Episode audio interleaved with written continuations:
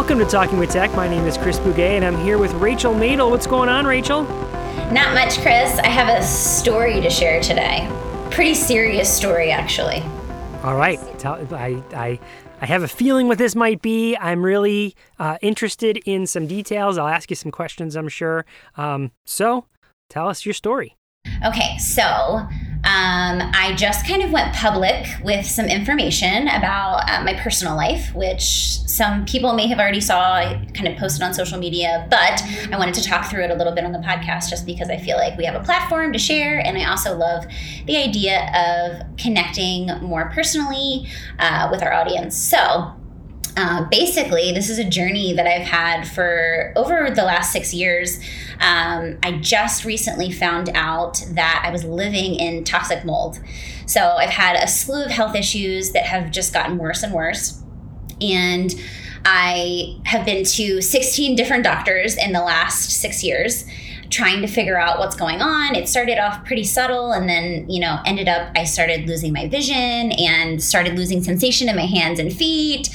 I've had like really really terrible pain in my joints and my hands and my knees and all different kinds of other symptoms with digestion and skin issues and rashes. And so I just wanted to talk about it openly on the podcast because for a few reasons. One, perhaps someone else out there is struggling with um, a health issue, and I always feel like when you hear other people um, talk about things, you can you can connect with them the same way that we, you know, encourage all of the families that we work with to find a network, to find a community because they are not alone. Um, if you're listening to this and you have a chronic health issue, you are not alone. I feel like there were so many times throughout the last six years that I felt really alone and I didn't I didn't know who to turn to. I didn't know what doctor to go to. I didn't know, you know, what book to read or I was doing lots and lots of research trying to figure out what was going on with my body and sure enough it ended up being toxic mold. So that is why I'm actually in Hawaii right now. So a lot of people know that I'm in Hawaii. Um, they've seen some posts. We've kind of talked about it a little bit on the podcast, but um, I found out that where I was living had toxic levels of mold and I had to go back and get rid of all my stuff. And then I was like, okay, well, I don't really have belongings anymore.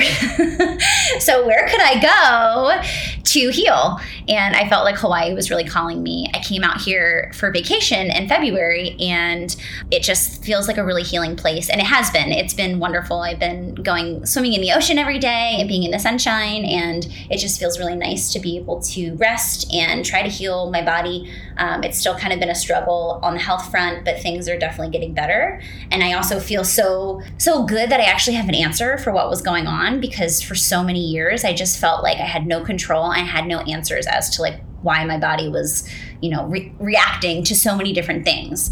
So I don't know. I'm just sharing publicly about my experience, and it's been it's been a little scary. It's been like very vulnerable to share about my personal life so openly. Um, but like I said, I think it's a way a way to connect. I think it's a way to potentially help other people. And um, I just wanted to share, you know, authentically and openly about the last six years have been a serious struggle. So let's start with this question here, Rachel. Is that's how are you feeling now? I mean, you've been mold free for a while now. So have the symptoms subsided? Are you, you know, how, how are you feeling? Well, so great question. It's been um, it's been kind of up and down. I mean, definitely leaving that environment was the best thing that I could have done. And I, I, didn't know for so long that I was living in a place that was toxic. Um, so that definitely helped remediate some of my really acute symptoms. So I was diagnosed with what's called mast cell activation syndrome. And this was a few years ago. Um, basically, it's just your body is responding with, it, it seems like you have an allergy, right? So, like you, I had full body flushing, I had rashes, I had kind of this weird sensation in my throat, like all these things that would appear like I have an allergy to something but there's no true allergen. And it can be caused by anything. It can be caused by sunlight or exercise or a food or, you know, it just felt random. So randomly I'd be sitting somewhere and all of a sudden one of these reactions would happen. And so that's how I was kind of living my life for like a few years. Went to a lot of doctors who said, like, this is not curable. We don't know enough about this. And, you know, try to take some like H1, H2 blockers, some histamine medications that you would take for allergies. Um, and that was like it felt like that was it um, until i started searching and diving a little deeper and kind of not being, um, not feeling like that was a good enough answer for me, not feeling like you know, I'm just going to surrender to living a life of fear and just not knowing what's going to happen when I go on an airplane or I walk outside. And so that kind of led me to the journey of figuring out like it actually was there was a root cause for for this and it was living in mold. Can I just interrupt you there for a second and say that also seems to parallel what we've heard from parents uh, in talking about AAC, where some of the times they've heard from other professionals and they thought that doesn't seem right you know? Their their own intuition is what they ended up following. And then then and they kept pressing until they did discover what was right. And it sounds exactly what you did there too is like but there's got to be something. Let me do my own research. It took a lot of time a lot of effort but it seems to be paying off yeah? Yeah and actually so if you go to my blog rachelmadel.com you'll see an article and i wrote an article and you know of course i talked about my experience but then i also paralleled to what lessons it taught me about the practice that i do because i felt like there were so many parallels that being one of them um, i also think that you know it, it shows that we can't just say, okay, we tried this one thing, that's enough, right? Like sometimes we need to keep trying and keep working and believe that change is possible. And I felt like at the the very core foundation of my spirit the last couple years was like I know that I can figure this out. Like I know that this is not right. I know that there has to be something that's causing this and I felt like I believed that change was possible, and I feel like we have that parallel with the kids that we work with. Um, we have to believe that like we will find a tool, we will find a system, we will be able to support kids so that they're able to make progress and they're able to succeed. And that was something that I felt like was a huge kind of aha moment for me. The other thing that I thought about was living with this for years at this point, um, you start to just feel like you're not in control of your own body.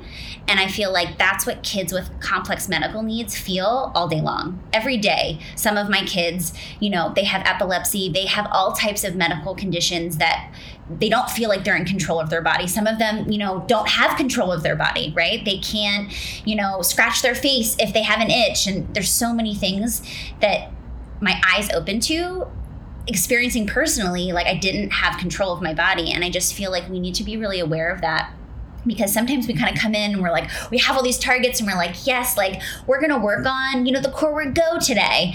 And if our kids are in bodies that like they can't control and they're not feeling well and they're not able to tell us you know they're not in a state that's ready that where they're ready to learn right? They're really just trying to get their their body under control. And i feel like what that has made me realize and something i was already doing but i'm definitely more cognizant of is teaching kids how to advocate for what they need in their bodies and that means like we need to teach kids about their body parts and about feelings like hurt and sick and tired and you know really give kids the tools language wise to communicate to us what they need um, before we kind of barrel in and start teaching all the concepts that we think they need to know um, kids need to be able to self advocate for for what they need in order to be ready to learn. And I think another point there is that you have your own agency to decide I'm going to move out of my apartment and I don't I, I'm not going to try and clean all of my stuff. I'm going to pitch all of my stuff because I might not be able to to actually do it effectively and students don't have that choice right? Oftentimes they have they're where the adults have placed them and they don't get to have that. And so having that awareness again is kind of um, thinking through well okay maybe some of these behaviors are related to the environment not necessarily choices that the student is making. Yeah and the other thing that was kind of the the last parallel for me was I'm sure nobody knew, right? N- none of our listeners knew that I was struggling with this because I wasn't open. I, I, didn't share it. I was like in the in the thick of it, and I was like just trying to survive from day to day. And so I feel like we need to have compassion for the families that we work with because we have no idea what's going on behind the scenes. Um, you know, if they didn't do their their homework or they're not using the device, you know, it could be that there's some type of extenuating circumstance that's prohibiting them from having the the bandwidth to really focus on those things. And so I think that it's just a, a reminder to give grace and to be compassionate for you know something that we may not even understand or know that a family is experiencing um, just because i feel like that was given to me oftentimes um, when I wasn't able to meet a deadline or I like came back to my email and I was like, I'm so sorry, it's taken me so long to get back to you. You know, behind the scenes, I was like, it was hard for me to get out of bed. I was, you know, sitting in waiting rooms at doctors' offices, um, trying to kind of manage my practice and, you know, all the other things I do outside of my practice and, you know, trying to like figure out what's going on with my health. It's like every night I would get home from work and I would just like go on like PubMed and like research journal articles and try to figure out what was going on. And so it's just like sometimes families don't have the bandwidth to focus on communication because they have more pressing medical needs going on with their kids. And we need to understand that um, and to really give grace. Rachel, um, when you were able to to move out of your apartment had you considered moving like back to your mom's or you know going someplace else going to family that you could stay in and i mean it seems like um, that's a that's an intense move. Like you had to change your your whole life, you know. So yes, I mean it was I was kind of in a place where I didn't know what to do, and I felt I've always felt like in the last six years, I've always felt like my best days, despite feeling pretty bad most days, my best days were always when I had time outside and I was able to swim in the ocean. Um, and so that was really what was guiding my decision. Um, would it have been great to go back to Pennsylvania and to be with my family? Like, absolutely. Um, but I felt like, okay, I think I need to go somewhere where the ocean's easily accessible all year round and that was what kind of spurred it and it just felt like the right decision and so I don't know how else to explain it other than it was like I was drawn to Hawaii.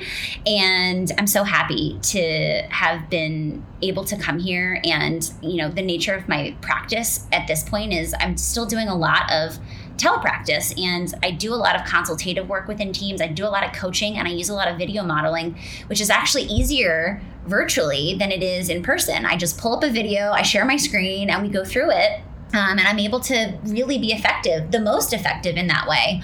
Um, and so I just feel so grateful that you know, I'm still doing telepractice. I have my team of clinicians in LA, and I've been back to LA. You know, obviously, I need to go back and do things for you know my practice, and I'm doing assessments and things like that. So I feel like it's been it's been nice to be able to kind of work remotely um, because I've been able to be here. And the other nice thing about Hawaii and the reason that I felt really compelled to come here was because of the time difference. So typically by the end of the day, I'm so exhausted. Um, I also have I've lost some of my vision, which I'm hoping comes back, but it means that I have to enlarge all of my font. It means that it's really straining for my eyes to see what's on my computer screen. And by the end of the day, it's even harder, um, just because all day I've kind of spent using my eyes, and it's the same thing with you know our, our kids who use eye tracking, right? It, it's just fatiguing. And so what's nice is that like if my day ended in you know, on the West Coast time at like five, that's two here. so it just feels like I'm really optimizing. I mean, I have to start work a lot earlier but I'm actually like a morning person. And so it's actually been so nice because I'm done my day. I can like go walk to the beach, go for a swim or a surf or something like in the water. And it's been awesome. So like because in private practice, I work I work nights. I work like after school hours. So it's like that's when I see most of the clients that we see and um, it's just been nice to not to not be done work at like six or seven or like by the time you get home it feels like eight i'm like what do you even where's my day and i still get up early and start working in the morning so it's just like cut my work day a little shorter and it's just been really nice yes that's healthy too right yes well, excellent. It sounds like a really good move. I, let me ask one last question because other people might be going, well, like you said, I, I have chronic illness or there's some sort of weird thing that's happening and I can't really explain it. I've been to doctors and they, what was the final thing they kind of led you to mold? And what advice would you give people that are like well how do i explore if that's something that's happening in my life? It's not as simple as like pulling back the uh, the clothes in your closet and seeing if there's like little black dots someplace on your wall right? Yes it was all invisible which is so scary to think about. Um, and actually there's i think i don't know the exact statistic but i think it's around 30% of people don't have the ability to make antibodies to mold which means that you can have you know, a whole family living in a house that has mold, and one person can have severe symptoms, and the rest of the family doesn't necessarily have those symptoms. And that's because, you know, people who have the ability to make antibodies can better detoxify when they're in a toxic environment um, versus someone like me. I just had a series of, you know, pretty devastating health conditions that came up as a result of that. Um, so my best advice would be to keep trying to uncover every stone because I felt like that is how I eventually got to mold. Um, you know, I did a ton of other testing of like, do I have like heavy metal toxicity? Do I have, you know, is this a hormone issue? Is I just did so many different kind of areas. Is this autoimmune? Is this? So I went to all different kinds of doctors. Um, and unfortunately, a lot of my experiences with the doctors that I saw, um, they just were like, nothing's wrong. They like, because a lot of my labs would come back normal, and so they were like, it's it's fine, you're fine. And I was like, trust me, I'm not fine. I am not fine. I know that I'm not fine. Um, and so I think it was just like my persistence to continuing to figure it out. Um, the other thing I'll say is that no one cares about your health the way that you do. And so you can go to the best doctors in the world, but you really need to empower yourself and educate yourself to figure out what is going on. And you take all of the information you're getting from all these experts right? But then you have to figure out how how it resonates with you if it makes sense to you if you feel like that's what's happening in your body. Um, just because it's it's everyone's best guess in a lot of ways right? It's like finding all of the pieces of information and putting those pieces together um, so the reason I went to 16 doctors is because I wasn't happy with what they were saying. And like every doctor gave me a little nugget or a gem or like a thread that I could start pulling to figure something else out, which was really helpful. But, you know, I was really persistent in trying to figure out what was going on. And I will say that a lot of my discovery happened when I started exploring more like alternative health routes you know so i started to see a naturopathic doctor i started like starting you know reading about that and um, you know how can we look at the body as a whole system? Because part of the problem was i was going to an endocrinologist a rheumatologist like all of these different silos of medicine but they weren't always looking at me holistically. And so i think that's one of the benefits of like you know a more naturopathic holistic approach. But really, I mean, I was the one who had to educate myself about all these things. Um, and so, if you're dealing with chronic health issues, I feel like the best thing you can do is learn. Um, learn about what's going on. If you get diagnosed with a specific condition, one of eventually what I got to was like any condition I got diagnosed with, because you know mast cell activation syndrome was one of many diagnoses that I got, um, and so then I would always look up that and like natural like natural treatments um, just as a way to get some more information outside of just like you know um, like healthline and like all these things that just generally come up when you're searching for things. Um, and so that was really helpful and i think just like really learning and listening to lots of different opinions and doctors and reading lots of books. And i even did like toxic mold summit. It's like this like thing for doctors that doctors go to. I was like i'll sign up for this webinar series. So i just feel like i was really passionate about figuring it out. Um, you know i also will say I'm making it sound like, you know, I did all these things and it was like so easy. It was one of the, it was the hardest thing that I've ever gone through. Um, there were days where I would cry and not get out of bed and feel like this is going to be my life forever. Um, and so I think the same way that we think about this when we're thinking about our kids with complex communication needs, that mindset around what we're doing is the most important thing. Um, so, times where my mindset dipped into this really scary place where I was just like, I'm going to live with this the rest of my life and I'm never going to be able to live a normal life. And this potentially is going to get worse and get life threatening. And, you know, that story that I was telling myself, I need to be really cognizant to not continue that narrative because it wasn't serving me and it wasn't going to help me get better. It wasn't going to empower me to find, you know, what was really going on.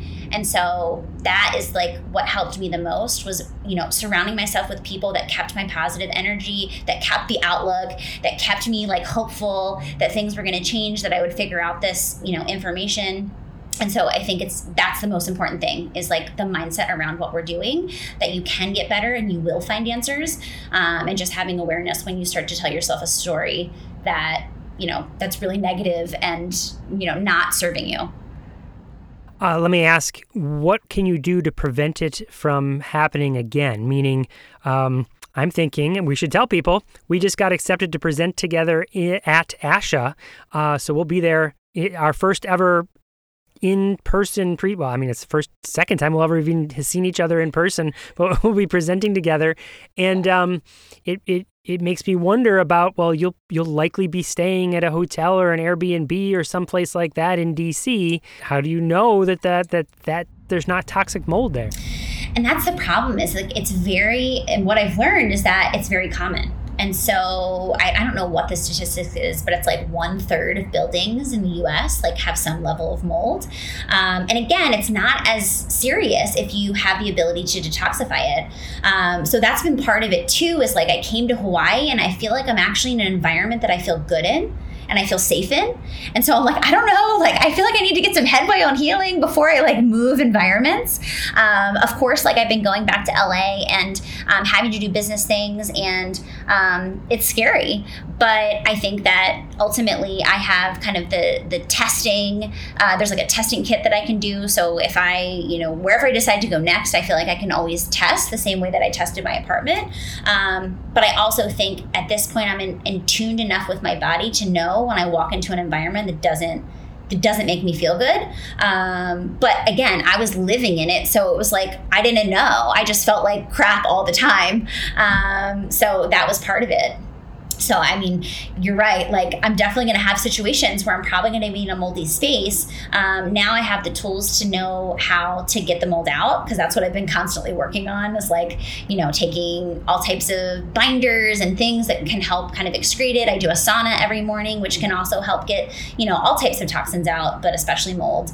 Um, so it's just kind of like I need to live my life, try not to live in fear, but also be cognizant and vigilant about like where I'm going, especially if it's like a long term living situation. Um, like if I'm, you know, living in an apartment, buying a house, something like that, I need to be just extra vigilant that there's no issue. Because um, the problem is, if there's any water damage in a building at any point, this could be something as simple as a leaking air conditioner or a little drip under a faucet. Like that can just cause huge problems. It can get into your ventilation system, which I am convinced that was what was happening in my apartment, and it's invisible. Like you would never know. Um, now there happened to be visible mold once I started moving all the things out. There was like mold on the baseboards, and I was like, "How did I not know this?" I lived in a beautiful apartment in Venice Beach. It was, you know, expensive. It was gorgeous looking. You, like you never would have known but eventually like you know once we figured it out i was like oh okay so I started it started coming out right after I was moving furniture and like basically trashing my entire apartment. Um, so it's just like just knowing that it can be invisible and that we need to be you need to be aware um, that could be causing like rogue chronic health conditions that you're not even sure that there was a cause for because um, that's what happened to me. Like I said, I got tons of diagnosis of tons of different things and I was like, what is causing all this? This is just coming out of nowhere. Like, it just feels like I'm a healthy person. I eat healthy. I exercise. Like, I meditate. You know, I do all the right things. Like, why am I so sick? Um, so I feel like that was kind of what drove me to just like, not take just all these doctors' opinions as far as like it'll never get better, there's nothing wrong. I was like, that's not true. I need to figure out what's going on. Well, I got nervous there for a little bit because the symptoms started to happen mostly after you and I had met for the last three years. So I was a little nervous that it might have been me, but I'm glad to hear that it was mold and not and not the not us or the podcast. no, honestly, like it's been such a journey, and I, there's definitely some some people in my inner circle, you inclu- included, Chris, that have known about my struggle, that I've been open with and honest with, and um, without that support, like I wouldn't be, I wouldn't have been able to get through it. Um, and so thank you and thank all of my you know close friends and family for being so supportive because like i said it was just like such a struggle and i really needed uh, positive energy and that hope sometimes when I was feeling, you know, like there wasn't any. Well, we I, can, I think I speak for everybody to say that um, we're super super excited that you are healthy, you know, and that you're you found what the answer was and you can be addressing it and working towards a positive solution. Yes, absolutely. I'm happy to share this. I definitely would recommend sharing this episode if you know anybody who's dealing with chronic health issues.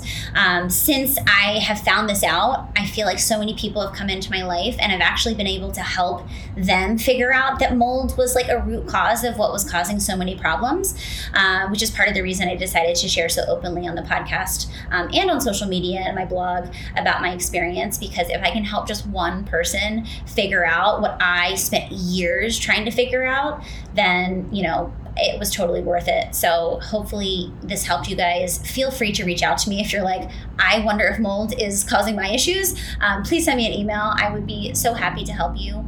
Um, like I said, I just I wish someone had like you know I heard a podcast about. I mean that is actually how it happened. I did hear a podcast and I was like mold, huh? I was like this is interesting and that's how it happens right you like are living your life and then you hear one thing and you're like wow this sounds very similar to what i'm experiencing um, so anyway please share this episode if you know anyone who's struggling with health um, a health challenge tell us about our interview super excited. Amanda Soper, she's amazing. I had a fantastic conversation about cortical visual impairment with her. Um, we've had other guests on the podcast come on to talk about CVI, um, which has been super helpful because I think it's an area of our field where most clinicians, myself included, feel very intimidated, feel like there's tons more to learn, uh, that I don't know enough. And, you know, our kids can sometimes go years without getting diagnosed with CVI um, and they're struggling with AAC. And so um, the conversation that I had with Amanda was really great because she's super practical. She's a practicing clinician and she she got real with me. And I, you know, to be fair, I actually reached out to her because I was struggling with one of my clients. And so you'll hear me talk about one of my clients very frequently in this episode because I have so many questions. And what I love about her is that she just, um, you know, she's in the trenches with us clinicians trying to, you know, figure out how to support, best support kids with CVI.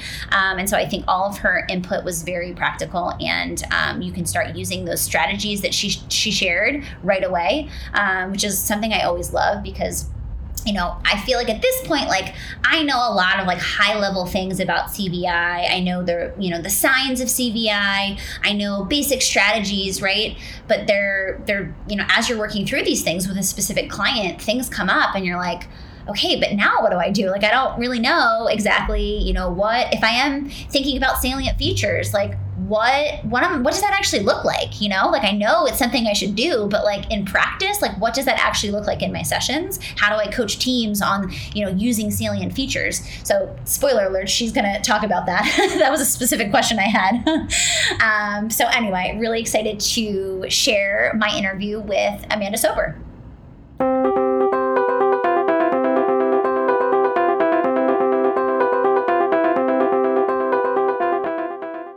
Great news, everybody! We're going to be presenting a pre conference workshop for Closing the Gap called Designing and Delivering Empowering Experiences to Teach Language Using AAC. This six hour virtual workshop takes place over two days, October 7th and 8th, from 1 to 4 p.m. Central Time on each day.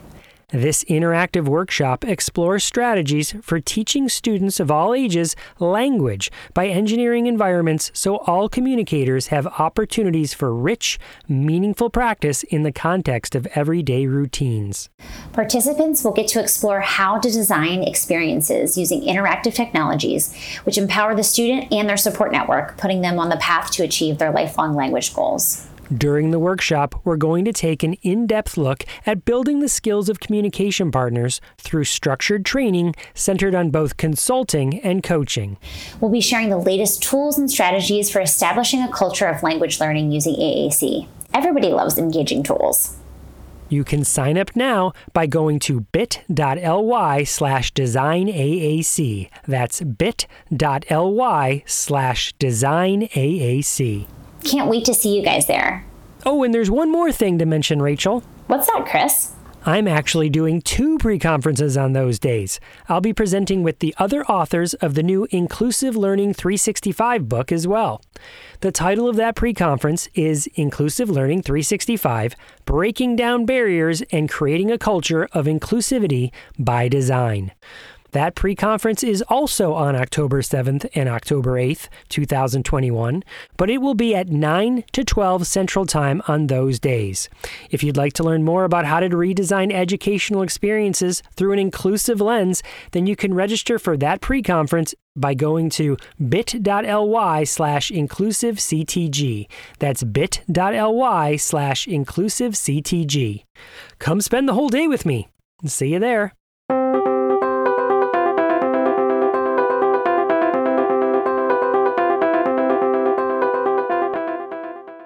Welcome to Talking with Tech. I'm your host, Rachel Madel, joined today by Amanda Soper. Amanda, how are you? I'm great. Thanks for having me here. Super excited. We're talking all things CVI today, which is an area that I think all of us uh, need some more information on, some ideas. Um, so, can you just start off by telling us a little bit about yourself and what you do? Yeah, sure. So I'm in Washington, D.C., and I work for a charter school that is entirely special education. Um, all of our students have IEPs, and the majority have pretty complex medical, motor, sensory needs. Um, over 130 of our kids, I think, right now use high tech AAC, and the number keeps climbing every year. I also work a little bit in EI doing AAC evals, and I'm teaching the AAC class at Gallaudet right now. Amazing. I didn't even know you had experience in early intervention. I feel like that's the second podcast episode. I like am really passionate about like getting AAC started earlier, or at least starting to have those conversations. Um, but like I said, for another day, we're gonna have to have you come back on, Amanda, to talk about early intervention. Yeah, I'm obsessed, so sure. Amazing. Okay, so let's start off by just talking about some of the the red flags. Um, I think that like you know we we kind of know in a general sense, um, you know what cortical visual impairment is. Um, and we've definitely talked about this on the podcast, but I think that one, it's worth reiterating. Um, and just, you know, from your lens and your experience, um, what are some things that we need to be looking out for um, when we need to, to think uh, perhaps I need to refer out, um, perhaps this child might have cortical visual impairment? Yeah, for sure. um, so I will be really honest, I didn't have a TVI at my school that I could refer out to. So a few years ago, I did take the Perkins like CVI class, and I'm working on my CVI endorsement right now. Um, and I'm in a master's program for TVI. So that's kind of where this knowledge is coming from. Uh, but there's really like three main criteria or features, red flags, if you will, that you might see uh, that might kind of trigger, hey, I should refer out for this. So the first one is fairly easy, right? You notice there's something not quite right about a child's functional vision. Um, they go to the eye doctor and the visual function is normal. There's nothing structural, structurally wrong with the eye, um, but you know there, there's something going on with their vision. So that could be a, flat, a red flag for CVI. And then the other one, after reading the CVI book uh, by Dr. Roman-Lantzy, there's an entire chapter about like medical causes of CVI. So um, typically, like it's caused by a neurological condition, so brain trauma, brain conditions. Um, really, if there's just a lack of glucose or oxygen to the brain, so like a ton of diagnoses fit under there. A lot of those chromosomal disorders. So honestly when i in like do an intake for a student if i see those diagnoses it's like a red flag for me immediately before i even see the student. Um, or if i'm seeing the student and i'm noticing something i might go back and be like oh well they do have all these diagnoses so maybe that is cvi and then the third one is what i think most people probably know about is those 10 visual behaviors or characteristics um, that you know kind of characterize a person's vision when they have cvi and so the presence of those visual behaviors could also lead you to think hey i should refer out and see uh, what we can do here. Can you give some examples of what those behaviors are for people who aren't familiar? Yeah so it could be like having a color preference um, my favorite one with my students is like a need for movement. So for a long time, I could not figure out why they were like constantly moving around as we were presenting things, or they were like holding something up to their face and shaking it over and over again. Um, like making the movement or using movement helps them to visually process what they're seeing. Um, it could be some visual field deficits. There's another big one that I find in AAC that usually clues me in is uh, it's called like absence of a visually guided reach. So students have a hard time looking and reaching at the same time. So because there's two different parts of vision that you're using there. So they might look, look away, and then reach. So sometimes for AAC, that might be causing mishits, um, or you're like, you don't really mean to say that. You're not even looking at the device. Um, so those are just kind of some of the basics.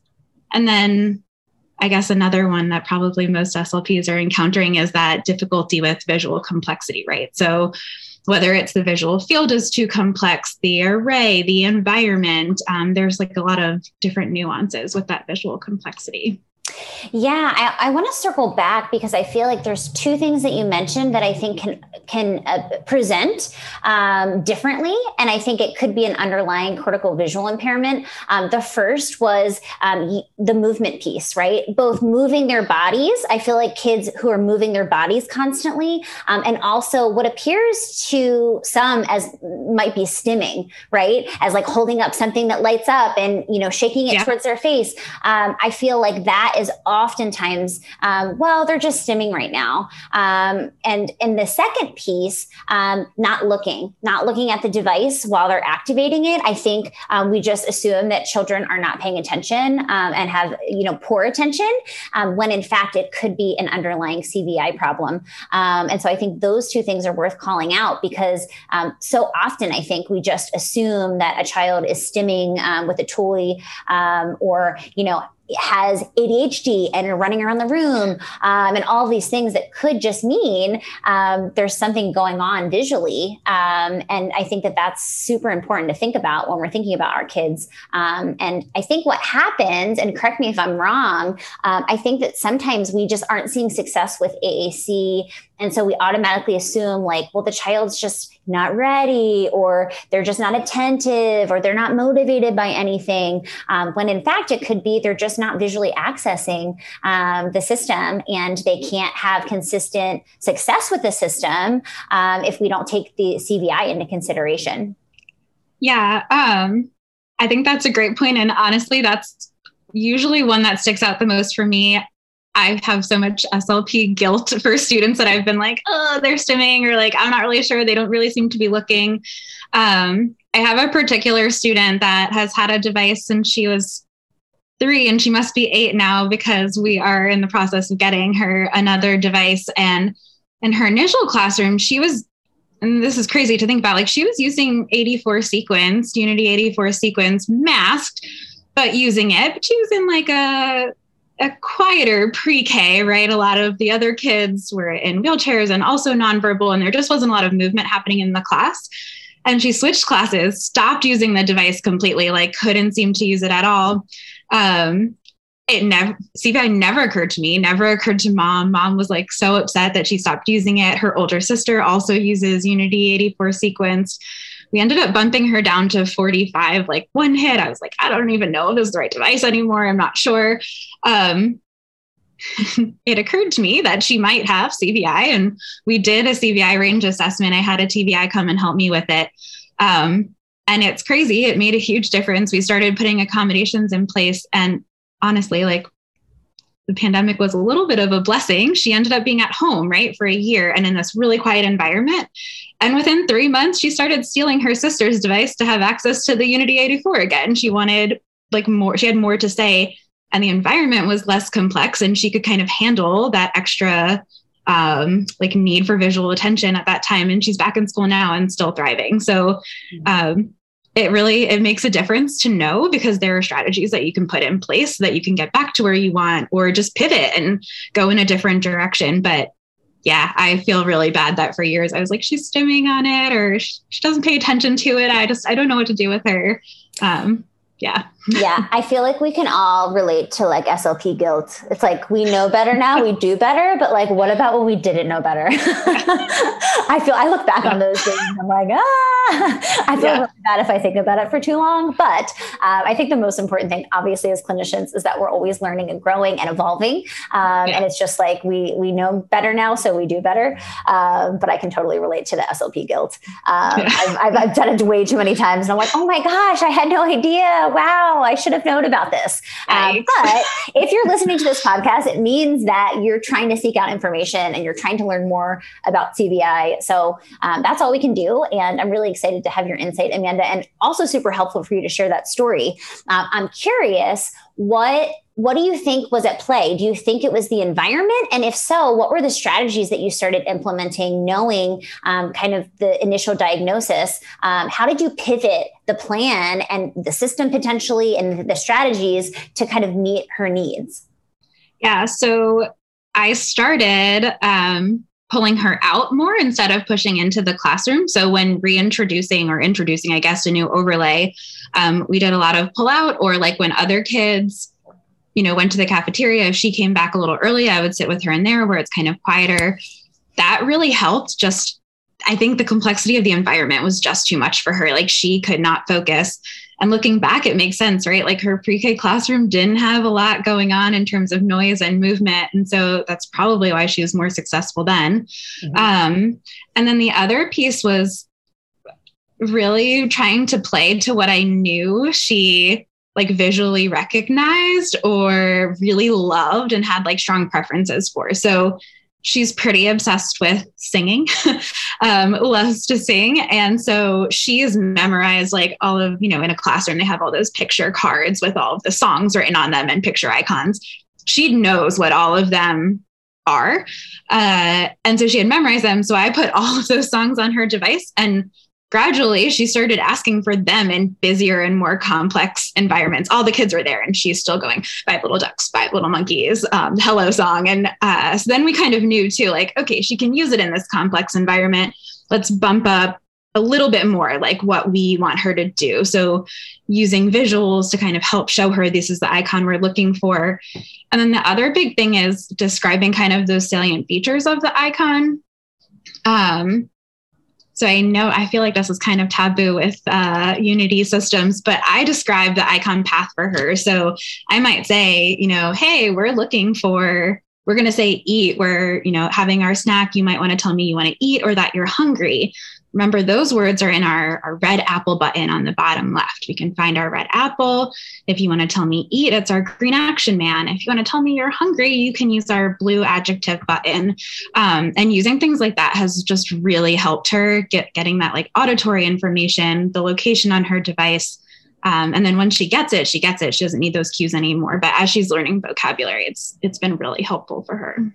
I love that because I think that we hear a lot about salient features when we think about cortical visual impairment. And like, what does that actually translate to in our practice? Um, I think that's where the leap is really hard for clinicians to make. Um, and I love this, this strategy of yours where it's like, well, one of the first things we can do is kind of do like a think aloud, right? We do that already with students right. um, who are learning AAC. Like, mm, it looks like you're reaching for the cookies. I think cookies might be in the food folder. Like, let's go in the food folder and see see, right? We do that already. Like, let's add some salient features when we're doing that think aloud so kids are able to track and follow, knowing that auditorily they're typically stronger than they are visually, um, you know, especially as they're going through the different ranges um, of CVI. So I love that strategy as a practical way to like really start with salient features. Um, thinking about salient features, um, since we're kind of on the topic, I'm curious what your thoughts are um, and if you have a systematic way to target this um, especially when we're working with kids with receptive language difficulties. Um, because my, you know, obviously salient features are really important, but what if kids don't understand the language that we're using when we're, you know, using the strategy of talking about salient features? So I'm curious if you have any thoughts or ideas on that. Yeah, I have a couple, and I also have like a little tangent path I want to go down about them. Um, yeah. So the first is for salient features, I have tried really hard for a lot of our students with cortical vision impairment at my school were standard items. Our therapy team, mostly the OTs and the speech therapists, and some of our teachers have kind of come up with a dictionary. It's like these are the ways that we're describing the salient features of these objects, right? When we get out our scissors, hey, we know those are scissors. They have two loops and a blade. Um, when we get out our cup, oh, remember that's our our cylinder with a rim on it. Like we're all using the same language then. So that I think has really helped our kids with significant receptive language deficits. We're not all describing things with how we think those are the salient features. Um, I really highly recommend if you're going to have, even if you only have one student, like thinking about that dictionary because there's a lot of people who work with that one individual and you kind of want to be consistent. Um, really teaching them in context, the, you know, using the items that you're talking about. So don't, I don't really love when people are just kind of like, showing a fork in almost like a discrete trial way, but you're not even eating. Like there's no, I think it's easier to kind of build those paths and make those connections if you're using it um, like in the moment or in the activity. And then honestly, just like a lot of concept building. So a lot of those salient features are basic concepts and our speech team's been talking a lot about it this year as we're getting more into CVI that we really haven't been focusing a ton on some of these really basic concepts but now we're expecting kids to know you know hey it's the big one with blah blah blah or like it's long this is short this is a round curved tail versus a straight tail um, so we've really been talking as a team of just kind of making sure what we're doing and how we're supporting teachers is so that they can be building on those concepts and helping mm-hmm. students really learn what those salient features are um, did that answer kind of yes that it question? Did. It gives me like so many ideas. So just sharing a little bit about my personal experience with salient features. Um, what I do with teams is set up a shared spreadsheet. So you know we have the word, and then we have, like you said, the salient features that the entire team is expected to use when you know targeting that specific word. Um, and so I think that can be a huge time saver, just because it's a shared resource. We can keep adding to it. Everyone's on it. Everyone knows it. Um, and it just brings the team collectively together doing the same thing in the same way. Um, as far as the con- conceptual knowledge, I feel like absolutely. Um, and I think that that's where um, potentially, you know, speech language pathologists can really hone in, um, you know, in a collective team effort. Okay, it looks like from the salient features chart that we're looking at or the shared spreadsheet, it looks like there's a lot of references of size concepts or, um, you know, spatial concepts concepts and all these things, colors. Um, and so making sure that we can target those things, obviously in meaningful ways, um, but making sure that our students understand. Um, I also love that you talked about using um, and doing this type of activity in a actual natural context um, because like if we actually want any skill to generalize we know that it has to be meaningful and natural and not like super contrived and like not natural. And so i love this idea of kind of um, being an observer i think in the classroom and seeing like what are they doing? Oh they're doing arts and crafts. So like we're going to talk about scissors and the crayons and all these things. Um, my follow-up question to you is thinking through that lens how are you incorporating the AAC into that? Are you doing a lot of modeling with that, or like what does that look like? Yeah, so that's kind of almost the tangent I was going to uh, go down with the last question. So here's where like I think I disagree a little bit about salient features and and AAC, and I wish I could remember where. I think it was at ASHA last year. Um, Karen Erickson explained it like way better than I'll be able to, but a lot of TVIs are um, have asked or are advocating that we're using symbols that match the symbol hierarchy or the representation hierarchy that their student they feel their student with CVI is on. Um, as far as AAC goes, a symbol is a symbol. Uh, most systems at this place, at this point, um, have things in a consistent location, right? I'm not really teaching the visual representation of the symbol. Like I don't necessarily care that you know this red thing is an apple. I care that you know when you hit this red thing and the green button, it says E. And when you hit this red icon, circle icon, and the blue button, it says hungry, right? Like, I think the focus from the vision team is really on the symbol, and the focus from me as an SLP is on the language. So I'm really using salient features more to describe the pathway, what the icon is. I'm labeling it. Mm-hmm. Um, I will occasionally, if I have a student, so I've had some students who are like in phase one, um, so from the CVI range you know, don't use their vision a whole lot, but they also have so many motor difficulties. The only access method they have is eye gaze. Mm-hmm. Um, and so for those students, sometimes what I've done is pulled the symbol out and maybe we're putting the symbol on a big light box. And I will talk about the salient features of the symbol just so that they can like better recognize it and have a better understanding of what the symbol is and then when we're using it on their talker they have a better idea of like what i mean when i say these two hands coming together to represent more we've talked about it we've done the motion we've gone over the salient features so mm-hmm. yeah kind of like two different things there i do talk about the symbols for kids that i think really are not processing much of what's in the symbol itself and i'll do that outside of the device um, but in general, I find that I use salient features in AAC to describe the icon path or to label it. Um, mm-hmm. Yeah. Okay, so that makes a lot of sense to me. And I think that sometimes when we're on teams, we do have kind of competing interests. Um, at, obviously, speech language pathologists, we're focused on communication and we think through the language lens.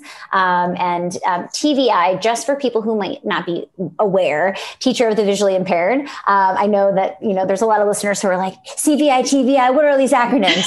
Um, so just wanted to clarify um, when Amanda was talking about that teacher of the visually impaired, and their role really is to teach um, that visual processing and to really help a student start accessing their uh, environment visually. and I think you're right. I think sometimes we do have uh, com- interests um, in that respect. Um, I'm curious, um, have you worked with TVIs on uh, which which you know vocabulary you're selecting um, i think that that's where i kind of come into um, some confusion on my end because whenever i'm thinking about any type of vocabulary that we're going to outright teach i'm always thinking through like a functional lens. Like i don't want it to be super random um, like an elephant if a child never sees an elephant and like elephants aren't meaningful and relevant to them. But um, the other side of me thinks well um, there's a lot of salient features with an elephant right? They have like a long nose and big ears. And so i'm like is that does that make sense from the vision side? I'm not sure. So, how would you answer that question? Like, how do you decide what vocabulary do you work with the TVI to figure out what's like functional and relevant, or you just kind of let them like,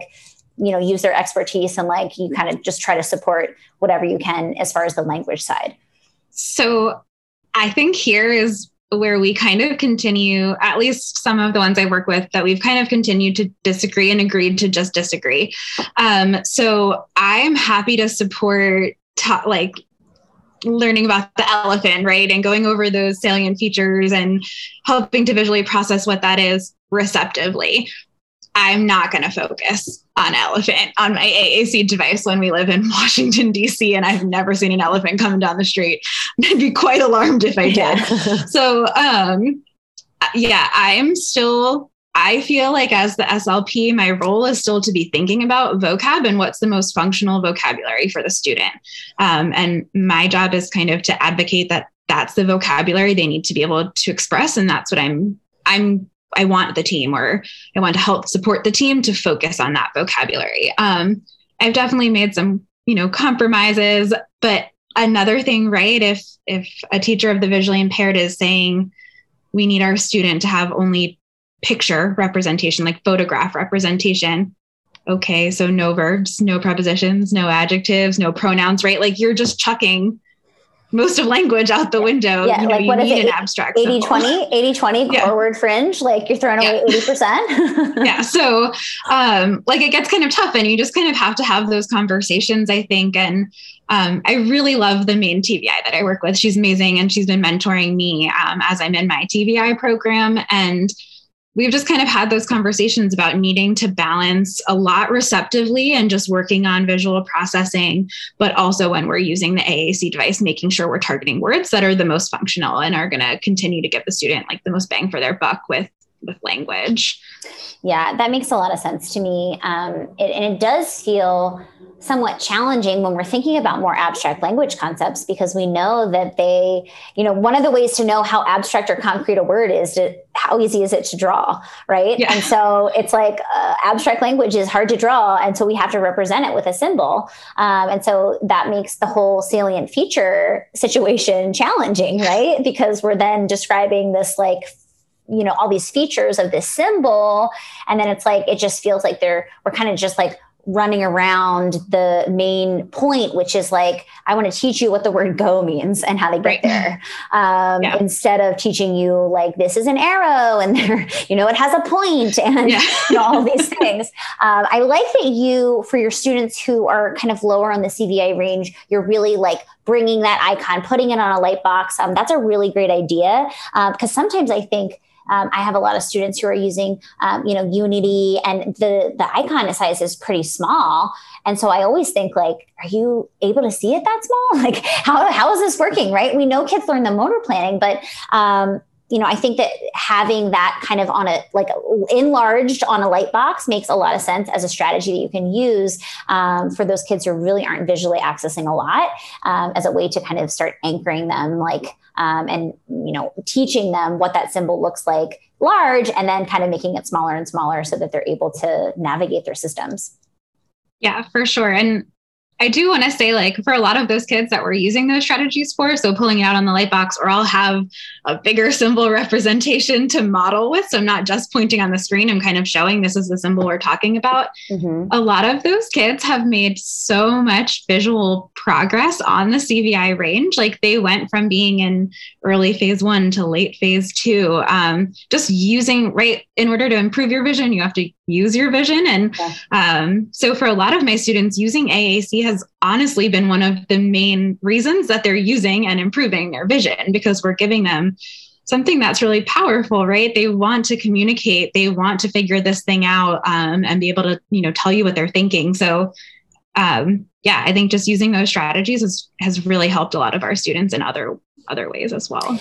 I also think you bring up a good point, which maybe not a lot of people realize that this is something that can can be corrected, right? Like this isn't something where it's like, oh, we have CVI and like that's like the the death sentence, right? Um, yeah. we, when we use our vision and we you know implement these strategies and we do get kids in vision therapy and all of these things come together, then kids start visually accessing their environment and they improve, uh, which is kind of what the CVI range helps us figure out, right? Is like where on this range are you know students landing as far as what they're visually accessing, um, and then that that helps us kind of gear our strategies and the way that we're interacting with students and the kinds of vision exercises that we're doing with them. Um, it really helps kind of guide the team as to where to go and how to support them. Yeah, for sure. My next question is uh, specific to a stu- student that I have. So I want to talk through this little case study with you uh, and selfishly, like, get all your insight, Amanda.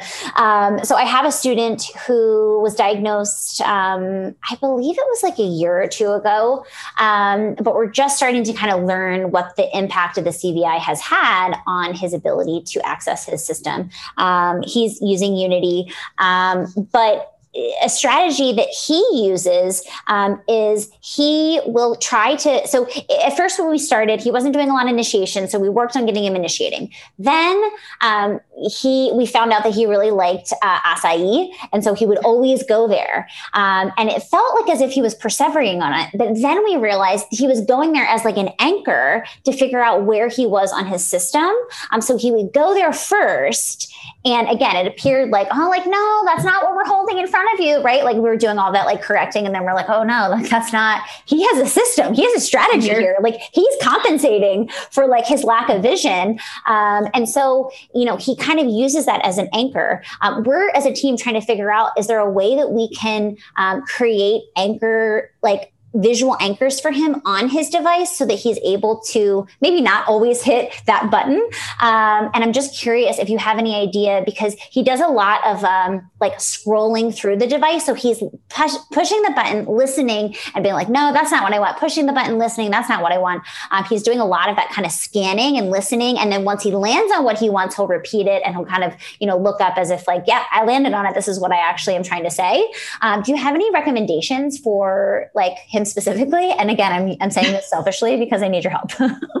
um, yeah, I mean, so it sounds like he's doing a lot of auditory fishing, and I'm just wondering if he's really even using his vision with the system, right? Yeah. Um, for some of my students that sound like that, um, we've worked on getting really close to the device. We've worked on positioning it. I'd be curious, um, you know, is the device flat on the table and he has a visual field deficit? Mm-hmm. uh, inferior visual field deficit, right? So it might be something as simple. I've had some kids, they're mobile and they're carrying their device and using a finger but we've put it on a mount on the table because they need it to be um, like right in their central vision in order for them to be able to look up and, and kind of use the symbol. So mm-hmm. I think the first thing I would do is play around with the vision, or if he had a CVI range completed and you have information about visual field preferences, I I find that if that is something that can help, like that's an easy an easy thing to kind of implement. And then another thing that I've tried, so similar, I think, to what you're talking about about like having anchors um, I've asked students if we can like pick a couple of buttons on the home screen that we turn a different color. Um, so like the more button is like a bright purple and the play button is like a bright green or something like that. And then when we're talking about the icons and I'm asking my student to use their vision, not to, I, I think you're going to have to be pretty direct about like, let's try to look, not right. fish. Mm-hmm. Um, but sometimes that's helpful, right? Like, oh, you know, remember we're one of your toys that's in play. That's our green button that has those two dice on it. Mm-hmm. Or I forget what's next to play or play, but if like is next to it, oh, you know, hey, you're smiling. I think you really like that. If you wanted to tell me you like that, you know, like is our yellow sun. It's next to our bright green button. And sometimes those like really bright colors or um, some good visual anchors to be able to kind of move around the, the device. So this might sound like a silly question, but like what if students aren't demonstrating that they understand colors? Because it feels like um, that's a um, huge salient feature, right? But like yeah. what what are what are your thoughts? Because I'm like, I don't know that this student actually confidently knows his colors. so I'll be honest, I'm not confident that a lot of my students know their colors or like when I'm describing things by shape. I'm really not convinced that they know that's a circle, that's a square, that's red, that's blue. Right. Um, I feel like just by doing it repetitively and in sequence, like I really don't know that, you know, this one particular student knows that this button is purple and this one is green, but I've used the word green in context so many times to describe where our toys are, that like is next to it, that don't is under it, things like that, that I honestly might not know that I'm talking about the color, but he's figured out that when I'm saying green, like I mean this area, this is the anchor that I'm I'm kind of referring to. Yeah. Um, well, I think it just goes to show that like we need to like presume that kids will learn with the right input right? So like right. the repetitive practice and the input that we're giving, like kids will eventually learn. Um, and so I think that's a really great reminder uh, to all of us that like we need to just assume that kids understand what we're saying. And because um, I think what happens is we're like, well, he doesn't know his colors, so like we're not going to use colors because that's going to confuse him. And it's like, no, like we need to like give that input and that language to kids, um, knowing that like with the right input uh, and enough time that kids will learn uh, that language. Um, so I think that's a really good idea. Um, one last question on the visual anchors. I love the idea of changing the colors. Um, is that something where you have like, you know, in every quadrant you have an anchor? Like, how do you decide where it goes? Is it based on the vocabulary that, you know, is highly motivating and relevant? It's like, oh, well, like we're definitely going to put um, the eat button, like, is going to be one of our anchors because that's like a highly motivating, uh, you know, word to use. So, how do you decide where you put those? Um, so in particular, I had just used play and more as examples, I think. And a big part of why they tend to be anchors that I use, and they are in two different quadrants, two different sides of the device. Um, they kind of blend in with that white background, right? Like they, those white dice, you see the blue outline and some little black or black outline and little black dots, but I think it kind of fades with the background. And so if I know, you know, the student always wants to talk about their toys and ask for things and tell me they want to play, tell me that I lost the game, they won. I want to make sure that they can visually access that icon. So I tend to choose icons that I think are a little bit more washed out or they're not sticking out as much to the student um, and trying to trying to get them maybe in different quadrants mm-hmm. but i really look a lot at what the symbol itself is and um, if it's one that I think a bright color could really help provide that contrast, then I want to add a bright color to it. Mm-hmm. And just another kind of important reminder for people who maybe haven't really learned a lot about CVI, um, the high contrast, like having a black background and bright colors, yellow, red, orange, um, all of that is super helpful when you're working with kids with CVI. And so even just like changing their system to have a black background uh, or a darker background um, can just be a game changer for kids in their ability to access their systems. Um, Um, this is super helpful, Amanda. I feel like I have some strategies in my back pocket to go back to my team and be like, let's try this. Um, this was super, super helpful. Are there any other uh, resources or websites or anything else you'd recommend for people who want to learn more about CVI, um, specifically as it relates to AAC? Yeah. Um, so I would really highly recommend looking at the Perkins website. They have a lot of webinars that are about CVI and then about AAC and CVI. Um, I found them to be really helpful. And if, like me, you were in an area that just didn't have enough TVIs to come and kind of support as an SLP, OT, special educator, whoever is listening to this, like you can become certified in giving the CVI range, not necessarily in the intervention, but you can learn enough to be able to to make those basic changes and figure out how to help your student. Um, so I really can't recommend that enough. Every state also has a deafblind project. Um, and if you look at your state's deafblind project, they usually have some really good resources too. Um, and they will come out to schools or come out to homes and it's a free a free service right and they're coming out and they're providing assistance and they're providing training um, and then another one that I love is the Paths to Literacy website. Um, they just have a lot of really nice ideas um, for like language concepts and language activities. So I tend to use them a lot when I'm looking at AAC. Um, then shameless plug, I'll be speaking at ASHA about AAC and CVI, and um, I'm doing some webinars for uh, semantic compaction system also about AAC and CVI. Amazing. Yeah. I'm going to be with you at ASHA, Amanda. I already told you that before we started recording. I was like, oh my God, Washington, D.C., that's where ASHA is this year. Um, so, yes, I'm excited to hear you talk about that. And I have to say, this has been an amazing episode that I'm super excited to share because I think a lot of people feel overwhelmed by CVI. And um, I think that I've definitely done a lot of the trainings that you talked about, and they're super helpful. Um, but what I'm always kind of wishing for is like people get in the weeds, like practical, like we talked about today. Um, so I'm super grateful that you were able to come on, and it was super helpful to hear um, all of your ideas and just kind of talk through cases because I think that's how we learn best is uh, when we're kind of anchored in like uh, a specific case that we're thinking about um, and the actual problems that come up when we're you know trying to optimize what we're doing with students with CVI. Um, and so thank you so much for uh, coming on. Um, how can our audience reach out to you if they're interested in learning more or just have a question, what's the best way to to stay in touch yeah. with you? Sure. So I'm happy to chat with anyone. I'm pretty passionate about AAC and definitely CVI and AAC. Um, email is probably the best way. It's Amanda Soper, S O P E R S L P, at gmail.com. Um, so that's probably the easiest and best way to reach me. Amazing. So we'll definitely link to that in the show notes. Uh, Amanda, thank you again for coming on. It was a pleasure talking to you, and I'm super excited to share this episode. Yeah, thank you for having me. It was, it was really exciting to get to talk to you. awesome. yeah, I know. I'm super pumped. We need more CVI episodes. So, and also I'm having you come back to talk about early intervention. we need more, more, more talk about early AAC too so much more talk. Yeah. awesome. So for Talking with Tech, I'm Rachel Madel, joined with Amanda Soper. Thank you guys so much for listening, and we'll talk to you guys next week.